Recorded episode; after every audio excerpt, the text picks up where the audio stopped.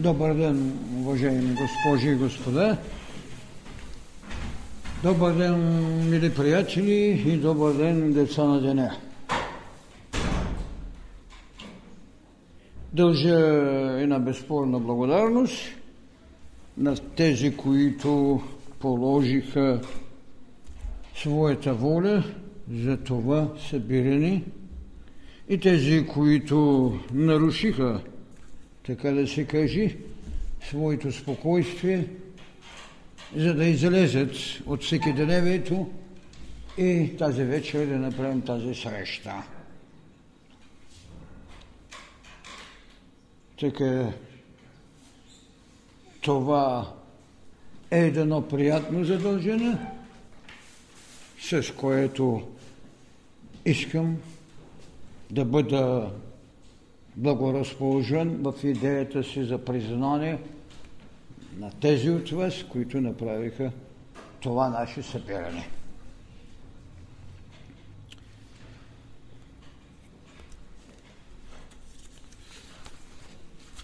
Безспорно това, което каза и уважаемите госпожи, никоя среща не може да бъде нито първа, нито последна. Под този наслов човекът живее с убедеността си за своята непреходност, макар културата му винаги да свидетелствува, че присъствието ни на тази планета е преходно, но има нещо, което също тъй надмогва преходността това е идеята за животът. Той е непобедим. Формите на неговото изявяване и признанието на неговото утвърждаване между големите закони, смърт и безсмъртие, в които безспорно съществува една съпроводност, която обикновено човекът нарича съдба. И извинителна, и повелителна, и утешителна идея.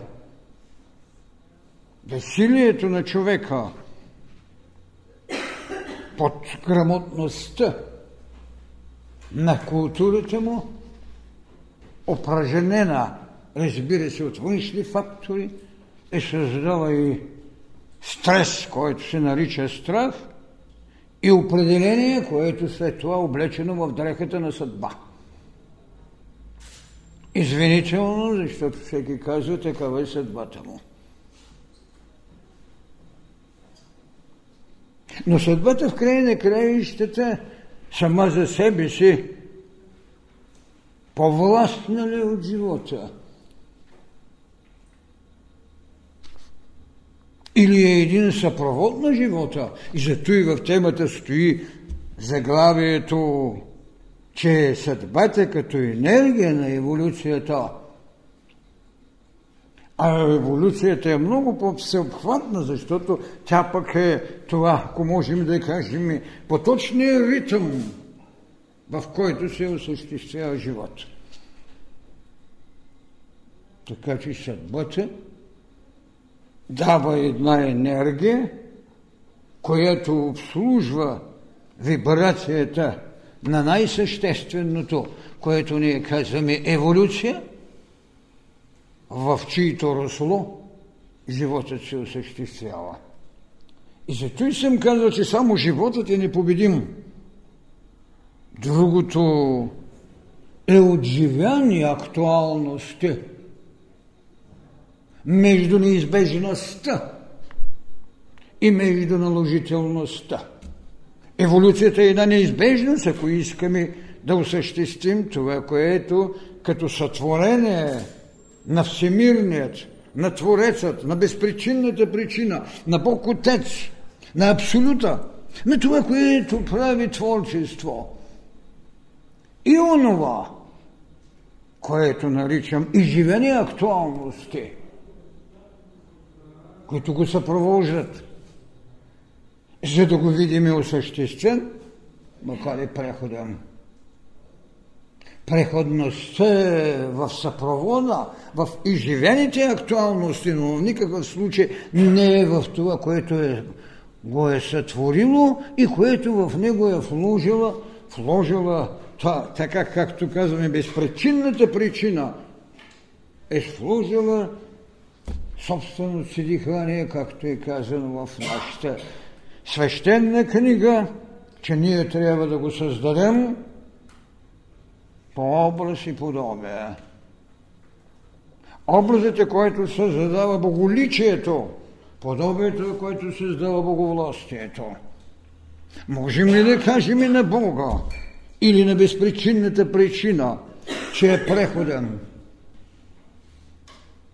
Манифестираната изява на сътвореното изглежда в преходност от това, което го съпровожда, но същината му никога не е преходна. И това даде основание на учението път на мъдростта да каже, че човекът е един еволиращ Бог. Един еволиращ Бог. Един Бог в развитие. И тогава, когато той е в развитие на гледността, на преходността, е отчаиващо обидна и човекът скъсва ръцете и казва такава ми е съдбата. А не разбира, че съдбата е само съпровод. Тя в еволюцията е неизбежност и в същото време тази съдба е, е на наложителна смърт. Тогава търсим коя велика тайна прави тези метаморфози в изменението за отиване от това, което Христос направи като битие на бъдното човечество. От царството земно и от преизподнята аз ви отварям дверите на царството небесно. Това е голямата идея за съдбата. Съдбата и тази нейна властност или надвластност на това, което наричаме еволюция, в която много често се губи истинският представител на живота и се задала потребата на признание на енергии и сили, за които ние говорим и тук, енергията в, на съдбата в еволюцията е създала енергии и сили, към които ние имаме поведения и към които дори направихме ултари. Така човешката култура в своето поведение на несъзнато или несъзнато с проницание, виждане за защита на живота, се изгражда ултар, към който прави молитва и принася жертви, заради божеството, което има и храни божества, които нямат властта на богосътвореното в него, но имат поведение, с което той се съобразява. И тогава съдбата става надвластница над битие, което трябва да осъществява еволюция. И ние питаме, кога започва тогава еволюцията? В кой момент започва еволюцията? Защото имате едно сътворено същество, на което правите образът от плътта на цялата планета, но му давате едно дихание, което го прави боговластник. Но нямаме идея за живот. Какво трябва да прави? Да се разхожда. Сложена е една потреба. Потребата от знание. И точно тук е най-голямата тайна, за която трябваше човечеството да не бъде обвинено в грях, а да бъде нахранено с надеждата, че този, който яде ябълката на познанието, става така, както Бог Отец го гони, привилегирован, че знаеш, що е добро и зло. Именно идеята да ядете плода на знанието е първата струя на това, което наричаме еволюция, в която живота на боговластникът започва. Идеята за знанието, идеята за познанието. Защо тогава ще каже някой, защо в този толкова хилядилетие човечеството е било слагано по този заземен човешки бит, че е грешен. Едно е да имате еволюция, която иска да ви направи съвършенно, друго е, друго е да бъдете принудени в еволюцията, че я правите, защото се грешна. С това е голямата разлика. Човекът не прави еволюция, защото е грешен. А прави еволюция, защото е потребен на своя Бог да бъде така, както е казала. Това е, е моя възлюблен син, над когото е моето благоволение и който в приложението на Адамовото начало направи трудолюбие и гостолюбие и аз сега му казвам седни от десно на отца и ти ставаш един на също с мен. Това е от най-големите тайни. Така че човекът, като Бог в еволюция, извършва своето обожествяване. И тогава чак можем да разберем иерархията на удохотворяването, иерархията на митологичните сили, стихийни сили, които вие овладявате и ги носите в себе си. Защото един Посейдон е толкова с море, колкото и вода у нас. Един вулкан е толкова с огън, колкото огъна на вулкана, толкова си у нас. Тази голяма тайна на съчетанието създава еволюцията, в което боговластникът трябва да изведе боголикостта до трона на своя отец и да каже, ето един и същото ме. Аз и отца сме едно. Това, което направих Христос или това, което беше предварено от Христос. Този Хермес, който в голямата култура на стихийните и митологични богове беше казал смелата фраза, че боговете са безсмъртни човеци, но човеците смъртни богове. Идеята за човекът смъртен бог беше една от най-големите, в което хилядолетие човечеството води битка от смъртният човек Бог да създаде и безсмъртният. И така точно това направи. Тогава идват културите, чрез които той го изгражда. Иди и обработвай това, от което съм те направила. Цялата тази градация на обработване завършва с едно голямо послание на пробудената божественост, наречена откровение, в която ви дава една от големите идеи, идеята на ново небе, нова земя. Но кога? Когато станете единосъщни с него. Няма по-голяма идея от идеята за свобода.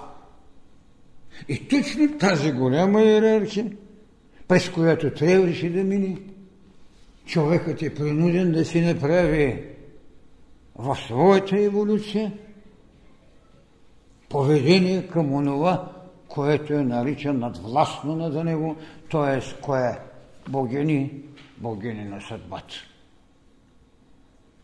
И затова митологичният човек в своето признание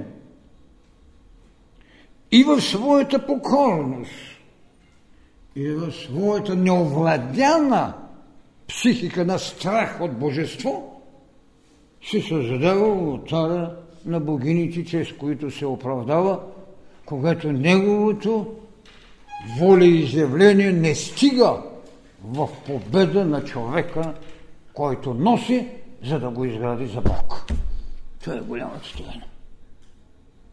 И точно тази утешителна форма да имате богове и богини, към които правите своите признания, е и, така да се каже, обременената еволюционност, за да може човек да се изгради в своето възприемане с доктрината на очите, със своята преценка за нравствено поведение, с доктрината на сърцето, с любовта като доктрина на признание и прощение, за да се дойде до доктрината на мъдростта, когато може да кажете смело, няма зло, има не еволюирано добро. Не е проблемът да имаш, проблемът е да бъдеш. Екзистенцията дух в човека да бъде по-властна от съображението мисъл. Защото мисълта ви създава удобства и формули за живеене, обстоятелственост, в която се съображавате за отлика от откровението, което се ражда идеи и ви създава пътища и храмове. И затова древна Елада, древен Египет, древна Гърция, защото Елада е името. Гърция като древност или Елада, Египет, Индия, светът е живял с богове, наречени митологични същества. Разбира се, че когато се дава преценка за това нещо, аз съм изумен понякога от е, повърхностното мисли на големи философи и интерпретатори на митологиите. За мен е, в светът няма по-голяма цивилизация. Не говоря духовни прозрения. Няма по-голяма цивилизация от митологиите като идея на въображението, в което са сложени бъдещите култури на цивилизацията. Вие там ще намерите всичко, което сега открива приложената наука. Там. И идеята как да овладеете стихията, каквато носите в себе си. Идеята да се освободите от ултарното моление, защото там на храмът на Делфи пишеше Познай себе си и си познаеш боговете. А те отиваха при оракула да им даде отешителната записка, че докато се отидат, ще се сбъдне или няма се сбъдне това, което им са казали. Човечеството блуждаеше между голямото въображение на откровенията, които дава цялата култура на митологиите, в една хипербола, за която винаги казвам, аз се смущавам от хиперболата, но винаги съм коленичал пред митологията. Да създадете божество с характеристики. Това е голямото нещо. И затова, когато се завърне и когато бях във Варшева, казах една много странна мисъл, там обиколих всички паметници, най-вече църквите. Знаете ли какво е? Че християнството е водило една наистина лека битка, защото водеше битка само срещу 150 божества. Християнството води битка срещу митологичните богове, които не бяха повече от 150. Бъдещата култура ще води битка с светци, които са 150 хиляди. Защото алтара на Христос е свободен, а алтара на, на светци, лъжи светци, папи и така нататък е пълен с колена. Това е неразбиране на голямата тайна на служението, която даде утешителнието брат вместо прозрението. И властта на тези голями богини, защото в края на краищата в митологията особено на Елада вие ще намерите и на майка богиня, така наречена на съдбата Тюхе, която си има своите три голями дъщери, Клото, която наричаме, както знаете всички, предачката, голямата каделя на живота – на която след това тази нишка живее в една пространственост, наречена еволюция, съдба и прочее, прочее. От нея се извежда нишката, от каделета, от тази духовност, която в книга Битие е казано, духът се носише над света. А този необозрим дух, вие извеждате нишката, която е казал. Това е мое възлюблен, но най-напред го изпипва от тестото на планетата, след това му дава диханието си и той става моя възлюблен. Тази клото преде нишката. До нея стои лахеза, онези, което с затворени очи ще бръкне в отробата на голямото битие, за да извади знака на късмета. Сега, когато и някой от ще говори как изваждате същината на своя късмет, далечния изток ще каже това, което вие сте отработили като карма. Да, но най-напред имате идея за сътворението. Така че те изважда вашата белязаност. И зато и тя е наречена наречница. Тя е, която казва, от тази нишка ние ще имаме това и това. И дължината на това битие ще бъде определено от чакащата се ножицата атропа. Човекът и човечеството се е създало образци, към които питае поклонност и прави обрат. И вместо да еволира в поведението да надмогне съдбата, той почва да захранва съдбата, търсейки милостиня. Една от най-големите грешки да не упражниш волята на прозрение, а да се подчиниш на обстоятелствения свят. Това е ужасът. И така, те стават властници и човекът прави своята еволюция. Дори съдбата до такава степен става властница, че човек не се смущава да обвини съдбата, на която той е радетел и поставил знака си, а обвинява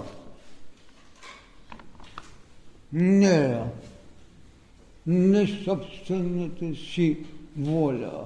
Обвинява съдбата. Извинява се, като си скръсти ръчичките и казва, това е съдбата ми. Далечният изток казва, това е моята карма. И като ги съчетаеш в големият кръгозор на една кастова система – или на една доктрина на расата, каквато, за съжаление, още изповядат Исмаил и Исак. Защото битката в Близкия изток е доктрина на расата. И се извиняват. Вие ще видите тогава защо еволюцията толкова бавно върви. Липсата на индивид прераснал в личност и липсата на преложената воля за победа на наследеното. При дъните ще излезе кармата, прераждането, при другите закона на това, което наричаме наследство. И по този начин вързаме ръцете не на съдбата, с която се извиняваме, а ръцете на боговластника у нас като дихание на отца и на боголичието като пипнато от ръцете на скулптора. Така големата тайна. Коя е тази енергия тогава? Енергия ли е съдбата? Кауза суе ли? Той е сама за себе си ли дава енергиите и причините? Или започвайки еволюционното начало, когато еде плодът, започва еволюцията и сама за себе си тя започва да се храни от идеята за познанието, което създава, разбира се, и културата, която аз казвам, знаещият е повече от безгрешният. Тоест да бъдеш, а не да имаш. Така започва фактически тази голяма идея енергията на съдбата в еволюцията. И ако трябва нагледно да кажем, вижте колко властна е тази енергия, защото тя е съпровод на самата божественост. Как да се осъществи, ако нямаш тази еволюционност? Ами как тази еволюционност да прави пулсациите, ако няма енергия?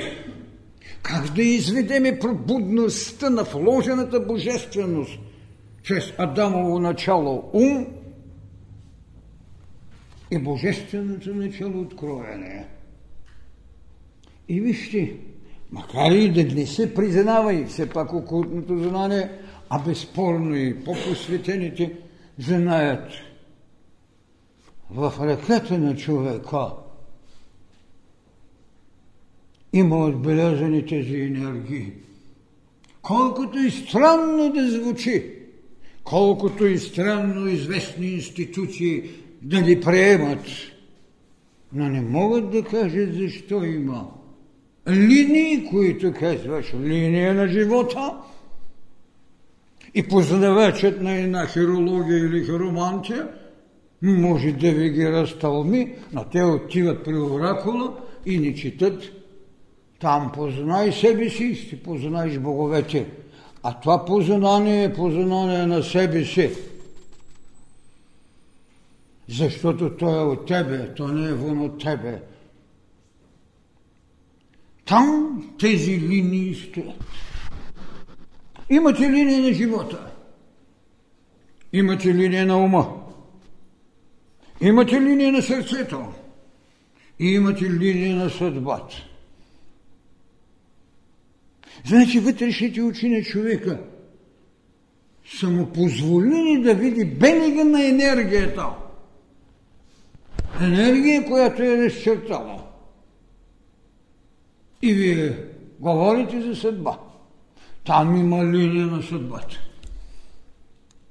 И колкото и неудобно да изглежда, когато един човек погледне на ръка, той може да каже известни тайни. И колкото и неверно да изглежда, когато човекът почини, отворете ръката му, няма да имате линии.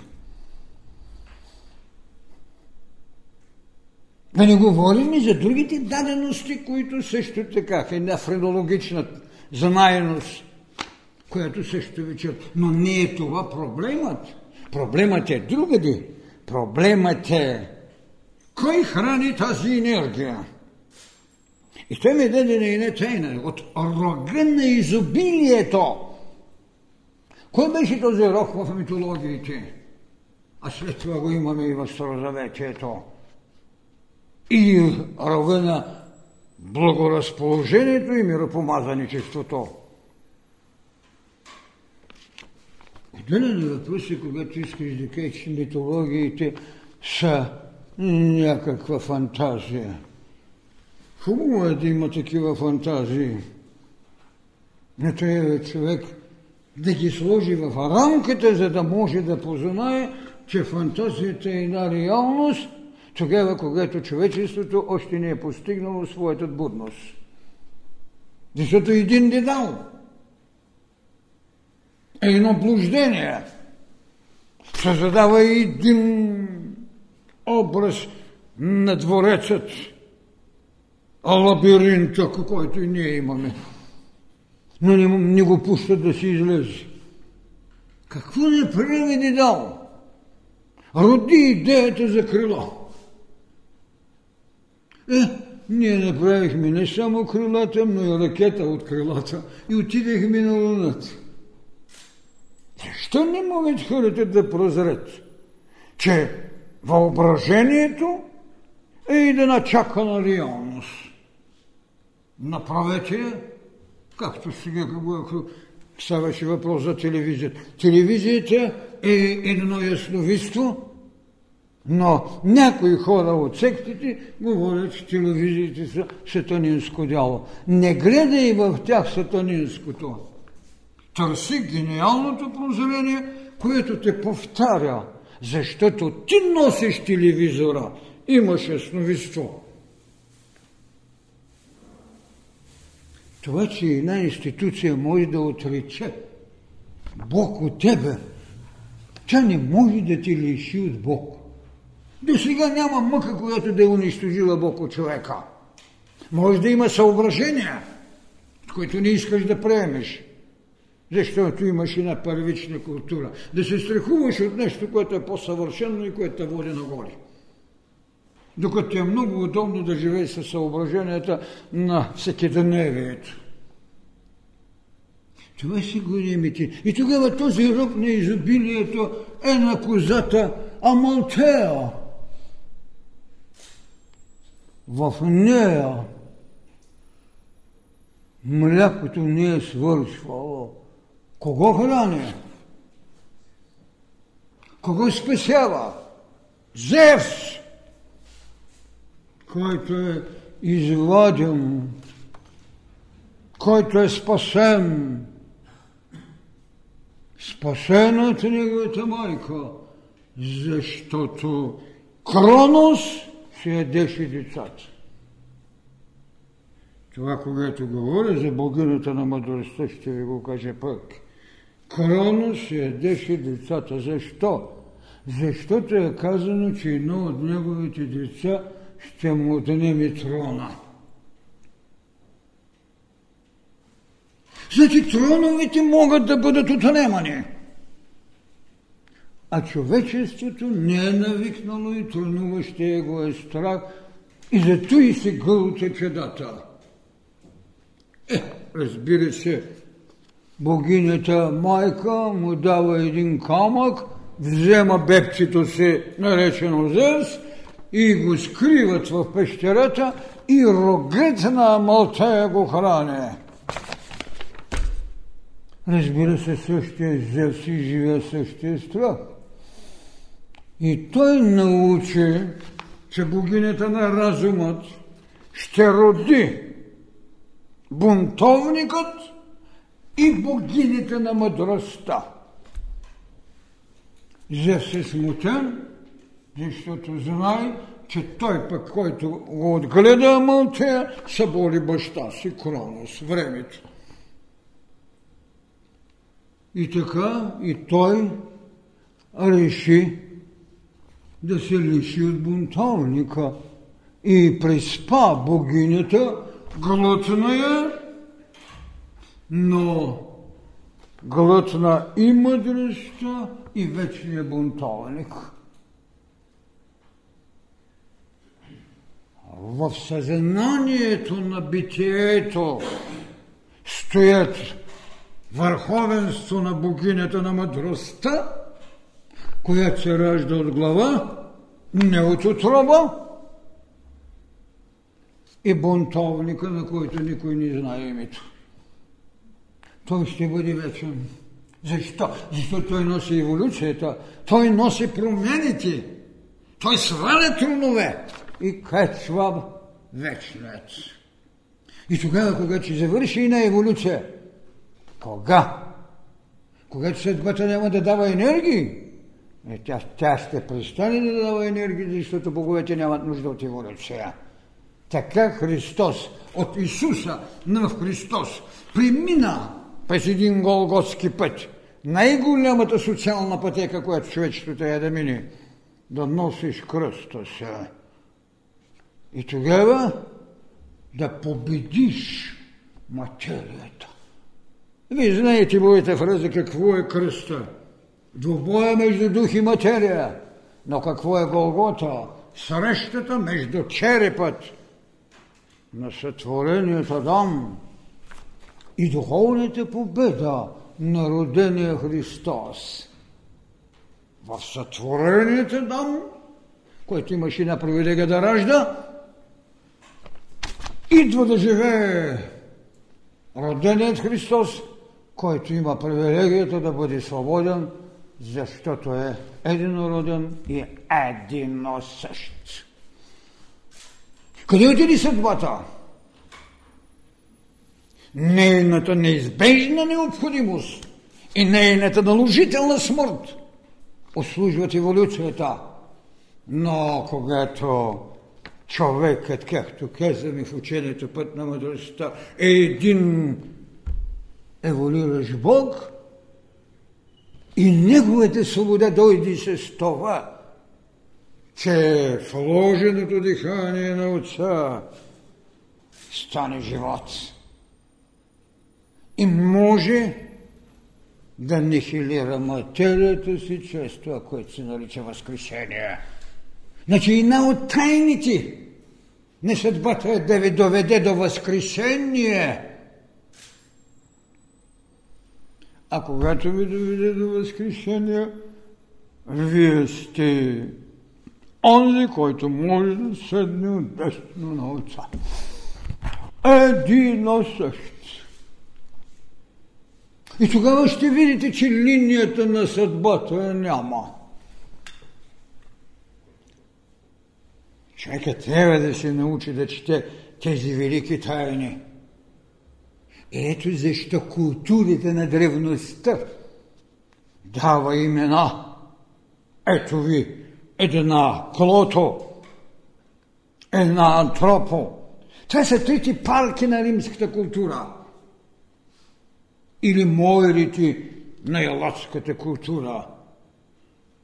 Хвилите, не сте забавлявали както сега се опитват да не забавляват, макар достижение на цивилизацията и културата да е дала, така както казваме, телевизор, компютър да работа.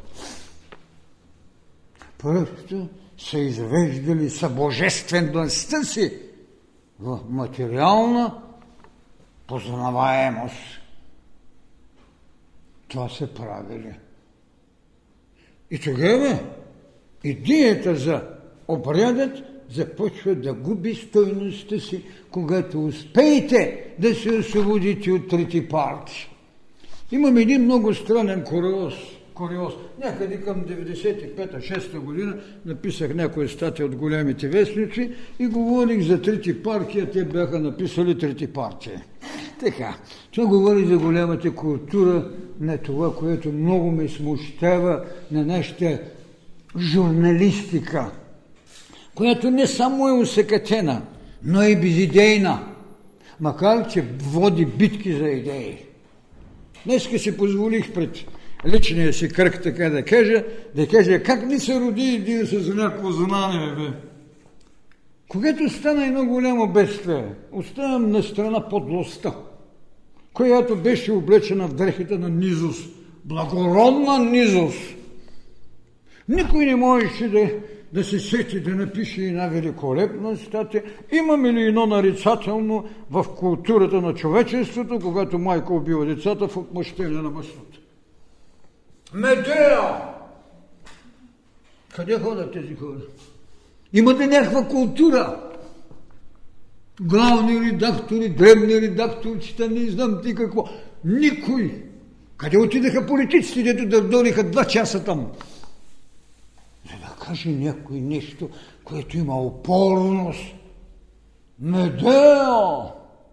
А тя беше и магиосница, защото тя даде златното руно на Язон. И никой не се сети да направи и диповия комплекс на Фройд. Разбирате ли къде ни е културата? В газовите тирики, които на времето донасяха от Близкия изток. Това е толкова обидно за културата на един народ. Те и от Запад са същите дръвници.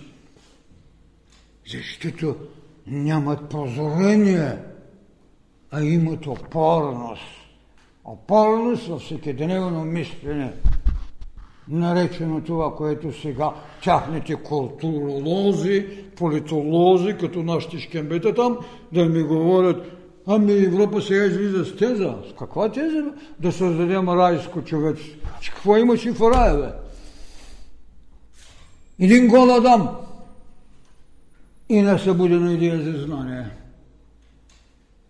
Вън Адам направи култура. Друго нещо. Ей, това е трагедията. Това е. Ако имаш един човек да беше казал за Медея, нещата ще да отихнат, защото имате световно нарицателно.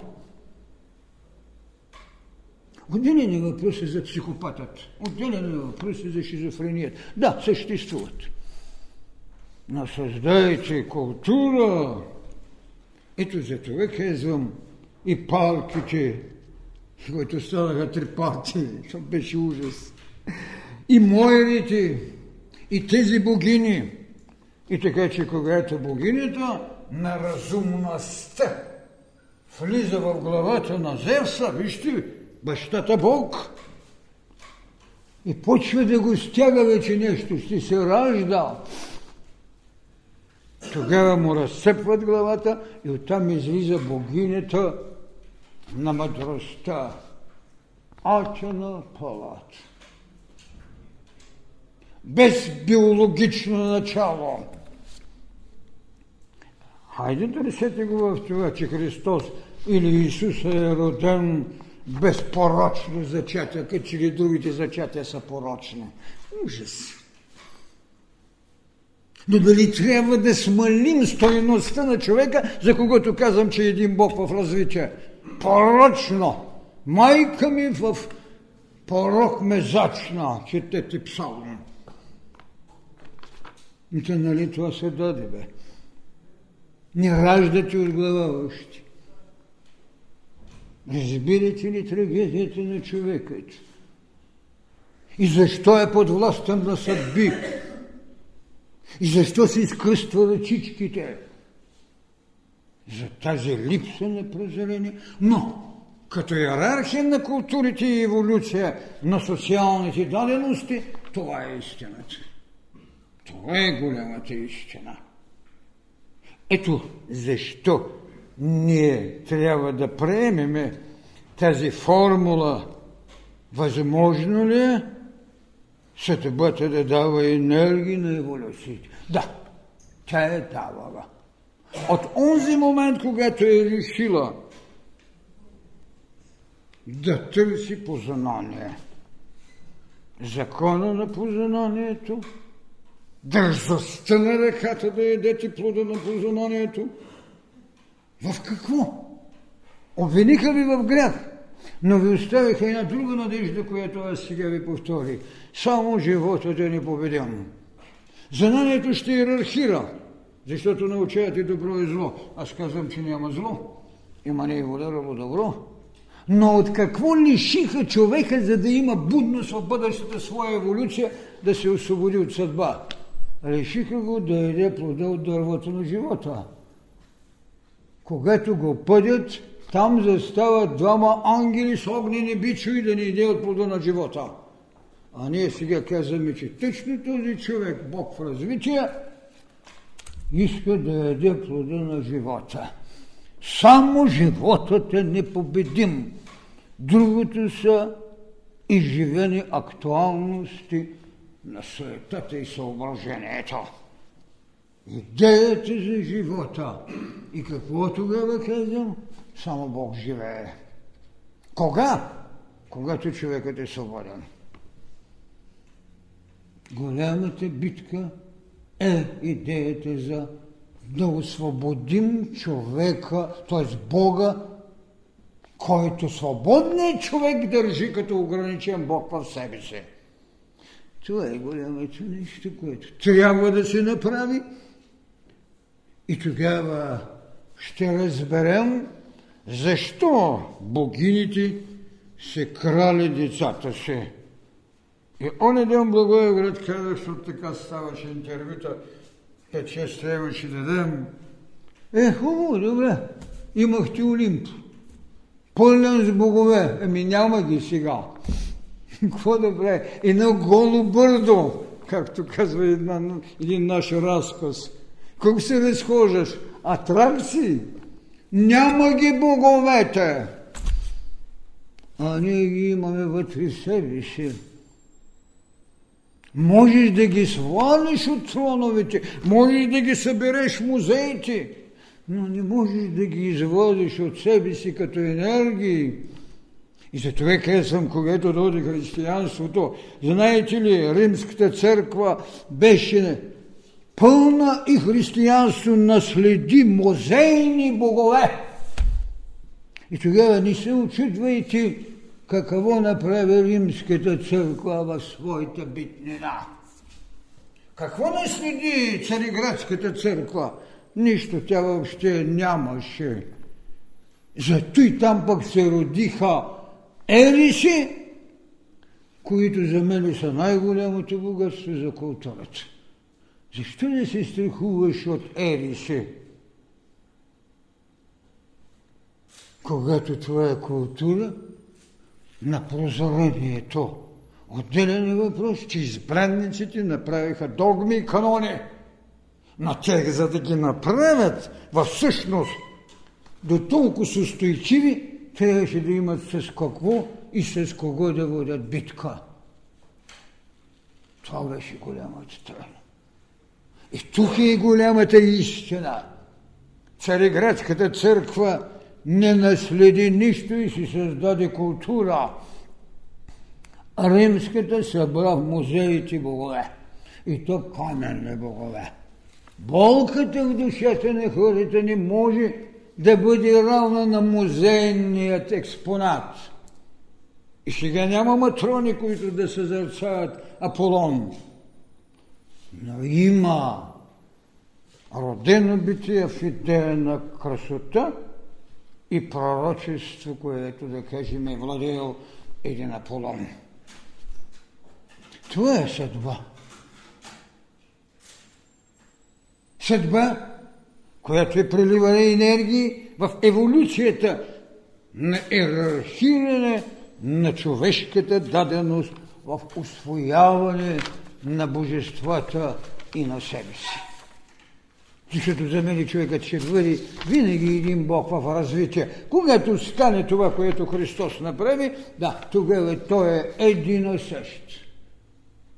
Но той винаги ще бъде една еволюция. И зато в своите послания съм казал, вижте, живеете с гласа на съдбата, защото в края на краищата тя ви храни във всекидневието като енергия на еволюцията, но тя ви дава и лъчи на бъдещето. Живейте с гласа, но не живейте с ехото на съдбата. От миналото е отминало. Не е проблема дали церемонално погребение ще направиш, а е проблема дали можеш да се освободиш от иллюзията, че церемонията покрива мъртвеца. Това е голямата иллюзия. Една церемония да покри мъртвеца.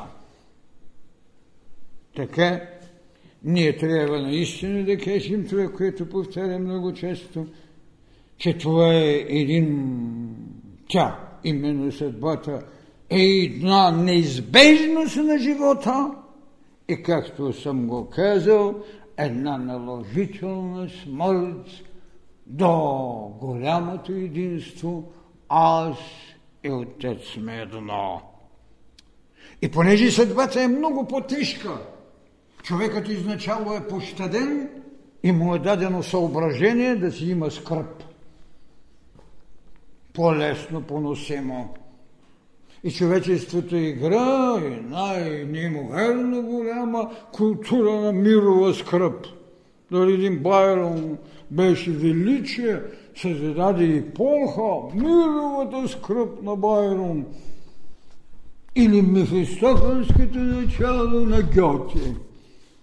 Не е проблема, че аз говоря за тези хора с пренебрежение. Проблемът е, че липсва прозрение, да се върнеш към ехото на съдбата. и да считаш, че си имал гений. Но геният не е още божествен. Не е дори съвършен. Зато и хората имат иерархии. Имате талантлив, имате гениален, но нямате съвършен. Имате съвършен, но нямате божествен. Това са големите неща. Така че, когато говорим за съдбата, ние трябва да кажем, да, не си на трона на съвършенството, така както Христос го каза. Бъдете съвършенни, както е съвършен вашия небесен Отец. Но утре ти си на трона на божествеността. Ще си вземеш торбата и твоята нишка и ще си отиваш. Това са големите неща. За да знаем наистина ли тази енергия трябва да бъде вечна? Не. Вечен е духът. Да са проводните, не трапезата, с която се храним, наречени култури, наречени религии, наречени социални дадености. Така че скръпта беше един посредник, докато над властната съдба почва да я изтиква. И тогава ние казваме, вижте, освободихме се от скръпта, сега трябва да водим битка за свобода от съдба.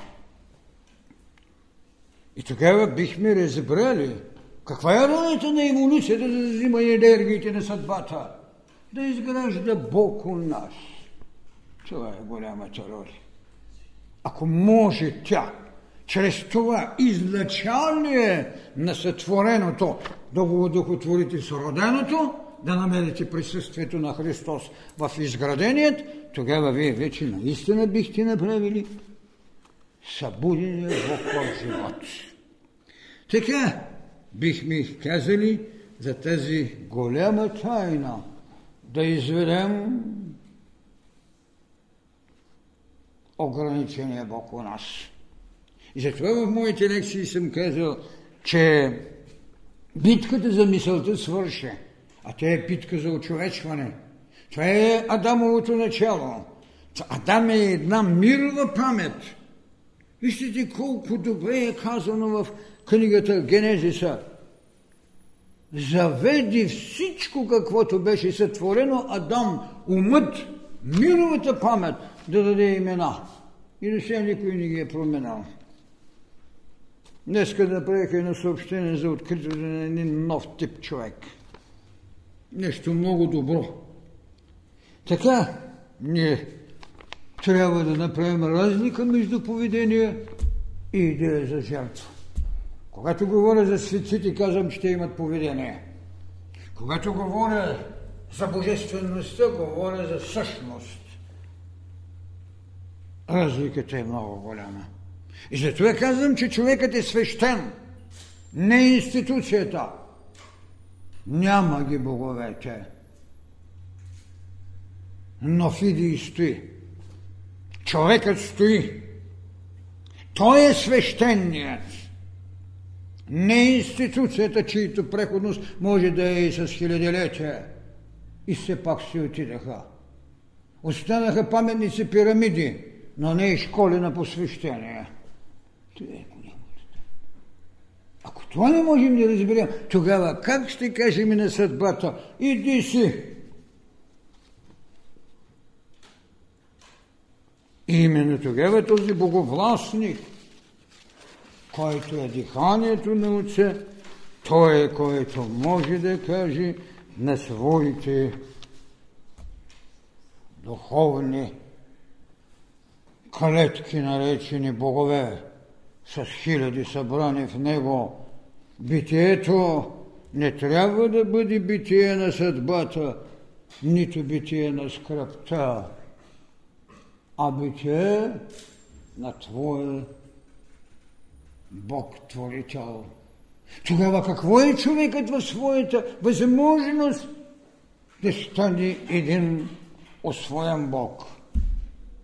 Къде отива идеята на подчинението? В свободата няма подчинение. живее Бог и човекът, който стигнал до свободата, отива като идея, която пак в, си, в книгата на Генезиса на битието е казало да сътворим, то е съсътворител. Това е бъдният човек. Един син, който има синовност. Един същия. Ако християнство даде на света нещо, което никой не даде, това беше идеята за едино същието. Разбира се, тя става че след Възкресението. И кое е Възкресение? Това, което направи, примерно казано, Изида с Кадуцея. Това, което направи Тюхе. Или анамките, богините, които държат жезела Кадуцея с енергиите за Възкресение. Не, вътрешната енергия. Точно това направи Христос. Той възкресе, като извика диханието на Отца, подобието, което е великата сила, а не упражненията като цейна енергия. Защото все пак ние сега сме свидетели на достижения, но задвижване от външна енергия.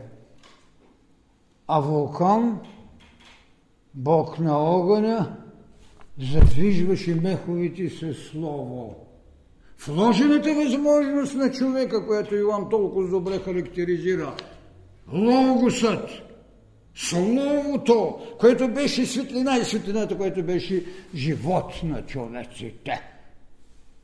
Логосът, Словото. Ето това е, което носим.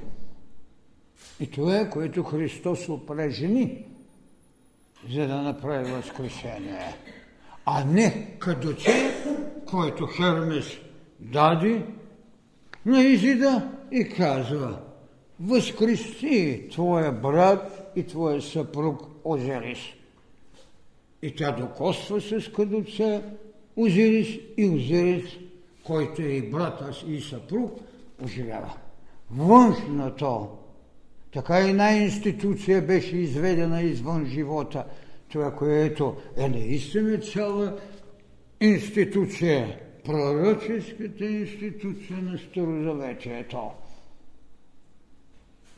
А тя нямаше порочности, но я забраниха да върви в живот. А е цитират, когато трябва да направят някакви доказателства. Така че местото на съдбата – е нещо, което бих казал на времето. Какво трябва да знае човекът? Човекът винаги е изправен пред този вечен свинкс. Какво? Трябва да знае какво иска Бог. Може ли да го дефинира? Може, според ръста си, според еволюционността си, може да кажете, че Бог не иска да остави човекът сирак и го прави син свой. Другото, което трябва да знае, какво чака човечеството пък? Да играе на коловоза или да прави еволюция? И третото, което трябва да знае, или което иска да знае, какво му позволява съдбата, което като е, като и свалите дрехата, трябва да ви остане да се нарича съвест. И тогава къде ще научите тези големи уроци? В един голям алтар, който Бог е отредил човека. Алтаря на книгата на живота. Там ги има писали тези неща. Те първо човечеството се научи да чете книгата си на живота. Ще се освободи от приносът, а ще се научи на кое? На прозрението, което му дава тайната на предназначението. А предназначението е свобода от предопределението, с което почти всички религии, макар че казват, че не са, но натрапва на човека предопределението. Това е битката, която човекът води да се освободи. Така че Трябва да знаете какво иска Бог, какво чака човечеството и какво ви е позволила ерорхията на съдбата с енергията, която храни еволюцията. Така, ние можем да кажем тогава, само лична съдба ли имаме, с която трябва да се приборим? Нямаме ли социална съдба? Нямаме ли родова съдба? Нямаме ли национална съдба? И така, че когато някой говори за тези неща, вие ще намерите иронията на полуумният. Национална! Когато имате европейска. Аз не знам по-голяма ирония от това. А всяка от тези европейски съдби сама за себе си не само е водила жестокости, но и продължава да води жестокости, да оцелее в национална съдба. Защото когато не изградите в себе си божеството, как отивате на състезание с богове? Как? Освен набелязаната нелепост. Дайте да имаме економическо благополучие. Добре, то не става без просрение. То не става без културата на трудолюбието, за което говорих, че Адам я направи. Така че, когато се говори за тези съдба, като енергия, която влиза в еволюцията на един народ, която определя битието на присъственост, историческо, това е същественото. А когато стане свободен, веригата на съдбата е няма. Защото си събожественик и съсътворител. Това е голямото. Така че, а тези въпроси въобще не се поставят на трактовка. Господата от факултета по философия, господата в бан, наляво, надесно, ето, нали, ум, на който не му липсват валенции да си изкарва при храната. За жалост. Така че идеята за тази голяма еволюция е идея, която служва будността на Бог у нас. Идеята, която се задава числото, което формулира тайната на природата и в края на краища идеята на единството, което е знака на Божеството с всичко, каквото е сътворено. Тогава чак можем да разберем ще чуем ли гласът на Теогонът за свобода от съдба? Ще свалим ли богините от теогонното начало? Или ще ги наречем това, което казвам? Ехото на съдбата. Когато се освободиме, ние сме създали ехо, за което разбираш, не можем да забравим знанието си в преценка да не грешим. Така съдбата е човек в човечеството. Но не и в Бог. Така че съдбата е човек в човечеството. И тогава бихме разбрали разликата между съдба и предназначение. Съдбата е наложила страховата психоза за предопределения и свързаните ръце. Предназначението е на прозорение, че човекът е един Бог в развитие. Благодаря ви.